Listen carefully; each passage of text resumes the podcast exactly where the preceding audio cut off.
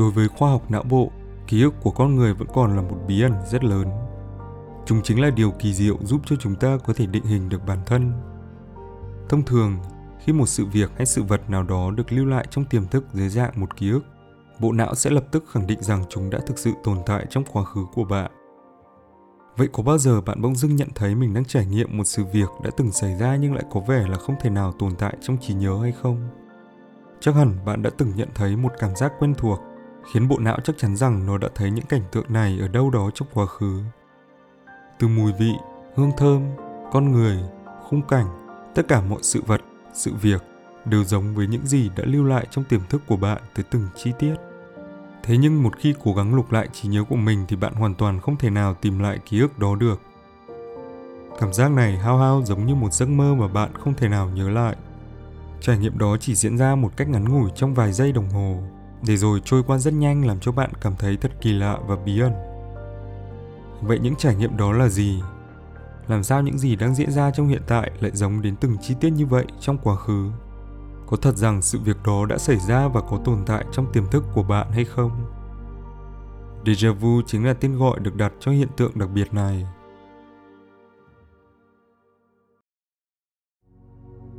Cụm từ déjà vu có thể được dịch từ tiếng Pháp là đã được nhìn thấy. Nó diễn tả một cảm giác mà bạn nhận thấy rằng những gì mình đang trải nghiệm vô cùng quen thuộc, như thể chúng đã diễn ra trong quá khứ, mặc dù có thể sự thật là điều đó vẫn chưa từng xảy ra có tới 70% dân số thế giới khi được hỏi đều cho rằng mình đã từng trải qua déjà vu. Thế nhưng mặc dù nó xuất hiện nhiều như vậy, vẫn chưa có lời giải thích chắc chắn nào cho hiện tượng kỳ lạ này. Đã có rất nhiều giả thuyết khác nhau được đưa ra để cố gắng giải thích cho hiện tượng déjà vu, bao gồm cả những lý giải khoa học cho tới các suy nghĩ mang thiên hướng tâm linh.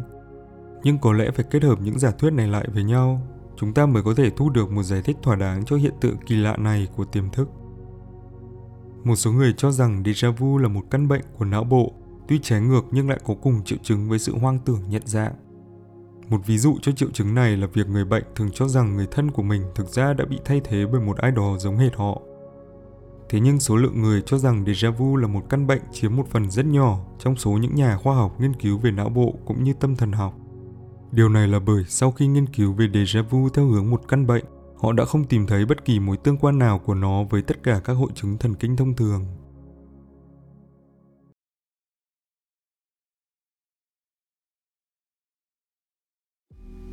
Theo ghi nhận, các nhà khoa học đã thực hiện rất nhiều nghiên cứu nhằm tái tạo lại cảm giác déjà vu trong phòng thí nghiệm và một trong số ít trường hợp họ đã thành công. Trong một thí nghiệm nổi bật được thực hiện vào năm 2006, các nhà nghiên cứu đã sử dụng một số thủ thuật để tạo ra một hoặc nhiều ký ức đơn giản cho não bộ của những người đang bị thôi miên. Những ký ức đơn giản này bao gồm một số sự vật như một trò chơi hoặc một màu sắc nào đó. Thế rồi những người tham gia thí nghiệm đã được đề nghị hai hướng xử lý các ký ức đó. Một là cố gắng quên đi hoặc hai là cố gắng nhớ lại chúng. Từ đây, các nhà khoa học có thể tái tạo lại cảm giác déjà vu bằng cách cho những người này nhìn vào màu sắc gần giống hoặc chơi một trò chơi tương tự với những gì họ đã từng được thử trong lúc bị thôi miên. Chính bởi sự thành công trong những thí nghiệm trên mà khoa học cho rằng có thể coi hiện tượng này là một sự bất thường đặc biệt của trí nhớ hơn là một căn bệnh. Các nghiên cứu đó đã kết luận một khi chúng ta bắt gặp sự kiện hay sự vật tương tự với một ký ức nào đó trong tiềm thức, nhưng không thể nhớ lại được ký ức đó đã từng xảy ra ở đâu, thì não bộ sẽ tự động kích hoạt để tạo ra một cảm giác quen thuộc hay còn gọi là déjà vu. Những gì được nói tới ở giả thuyết này cũng khá giống với lý thuyết về sự chia sẻ nhận thức. Lý thuyết này cho rằng cảm giác quen thuộc mà bạn nhận thấy khi trải nghiệm déjà vu là bởi một sự việc hay sự vật nào đó đã được bạn nhìn thấy hai lần. Một lần trong quá khứ và một lần ở hiện tại Thế nhưng nguyên nhân gây ra hiệu ứng déjà vu cho não bộ chính là bởi trong lần đầu tiên, bạn hoàn toàn không để ý tới nó. Điều này khá giống với nghiên cứu khoa học được nói tới ở trên khi cảm giác quen thuộc kỳ lạ sẽ xuất hiện nếu một người nhìn thấy một sự vật hai lần nhưng ở lần đầu tiên họ đã bị đặt vào trạng thái thôi miên. Mặc dù vậy, nhiều người cho rằng lời giải thích này vẫn chưa thực sự hợp lý, bởi họ luôn khẳng định những gì mình trải qua khi déjà vu diễn ra chắc chắn không thể nào từng tồn tại trong tiềm thức được.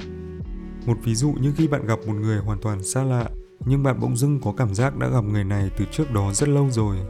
Sự trùng lọc ký ức là điều không thể xảy ra bởi rõ ràng đây là lần đầu tiên bạn gặp người này. Vậy nếu ta đã giải thích được phần nào hiện tượng déjà vu bằng việc áp dụng sự trùng lọc ký ức,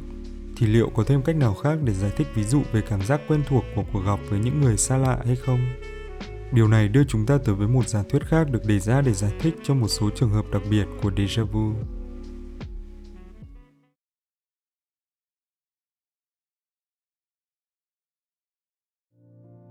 Theo nghiên cứu, khi một sự vật hay sự việc được lưu vào bộ nhớ, não bộ sẽ tiến hành xử lý và đưa những thông tin này qua ba giai đoạn chính, đó là mã hóa, lưu trữ và truy xuất.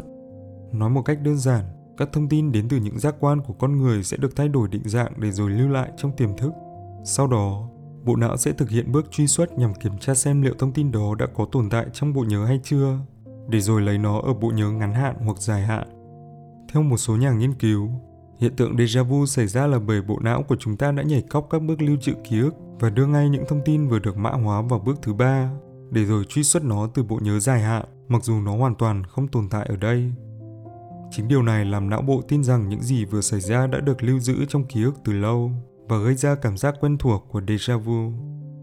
Thế rồi cũng bởi sự không tồn tại của ký ức này trong bộ nhớ dài hạn mà cảm giác déjà vu cũng ngay lập tức trôi qua, giải thích cho việc tại sao nó chỉ xuất hiện trong vài giây ngắn ngủi.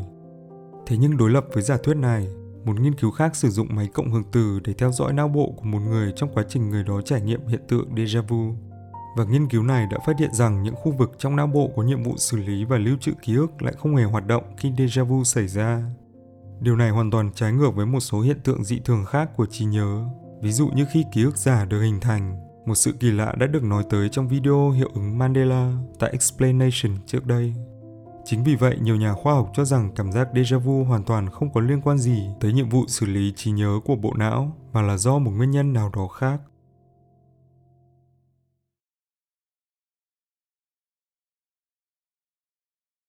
Thông thường,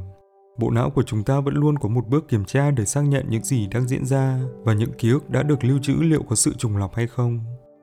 Bước kiểm tra này có thể được gọi là sự giải quyết xung đột trí nhớ.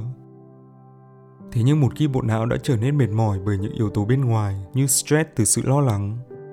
nó sẽ tự động bỏ qua bước kiểm tra này và cho rằng những gì đang xảy ra là giống với những gì đã xảy ra, mặc dù sự thật lại không phải như vậy. Một giả thuyết khác lại sử dụng thiên hướng của khoa học viễn tưởng và cho rằng hiện tượng déjà vu thực chất là một lỗi trong ma trận mà chúng ta đang sống.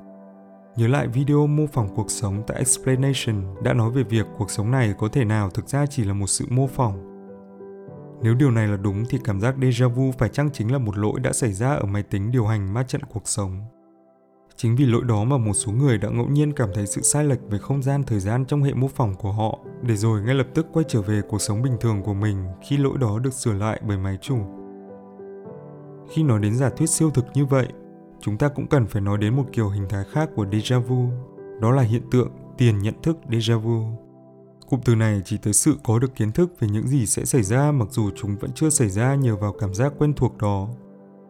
những người đã từng trải qua hiện tượng này cho rằng họ có thể biết được người đối diện mình sẽ nói gì trước cả khi người đó mở miệng, hoặc ngay lập tức biết được người đối diện mình đang nghĩ gì mà không cần người đó nói ra. Và liệu rằng điều này có phải là sự thật? Có khi nào hiện tượng déjà vu chính là chìa khóa cho cánh cửa tương lai nhờ vào sự vượt bậc của não bộ hay không?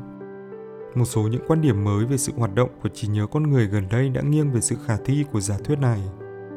Quan điểm này cho rằng sự linh hoạt của bộ não con người trong việc lưu trữ thông tin không phải chỉ cho phép chúng ta lưu lại những gì đã xảy ra trong quá khứ, mà nó còn giúp chúng ta chuẩn bị cho những gì sắp xảy ra hay nói cách khác giúp chúng ta định hướng cuộc sống ở tương lai. Thử nghĩ xem có phải rằng chính những gì được lưu lại trong bộ não đã giúp con người hoàn thiện bản thân hơn trong tương lai hay không? Chẳng phải chính nhờ những ký ức lưu lại trong tiềm thức mà con người có thể hiểu được mình sẽ phải làm gì trong những điều kiện khác nhau sẽ xảy ra với họ trong cuộc sống hay sao?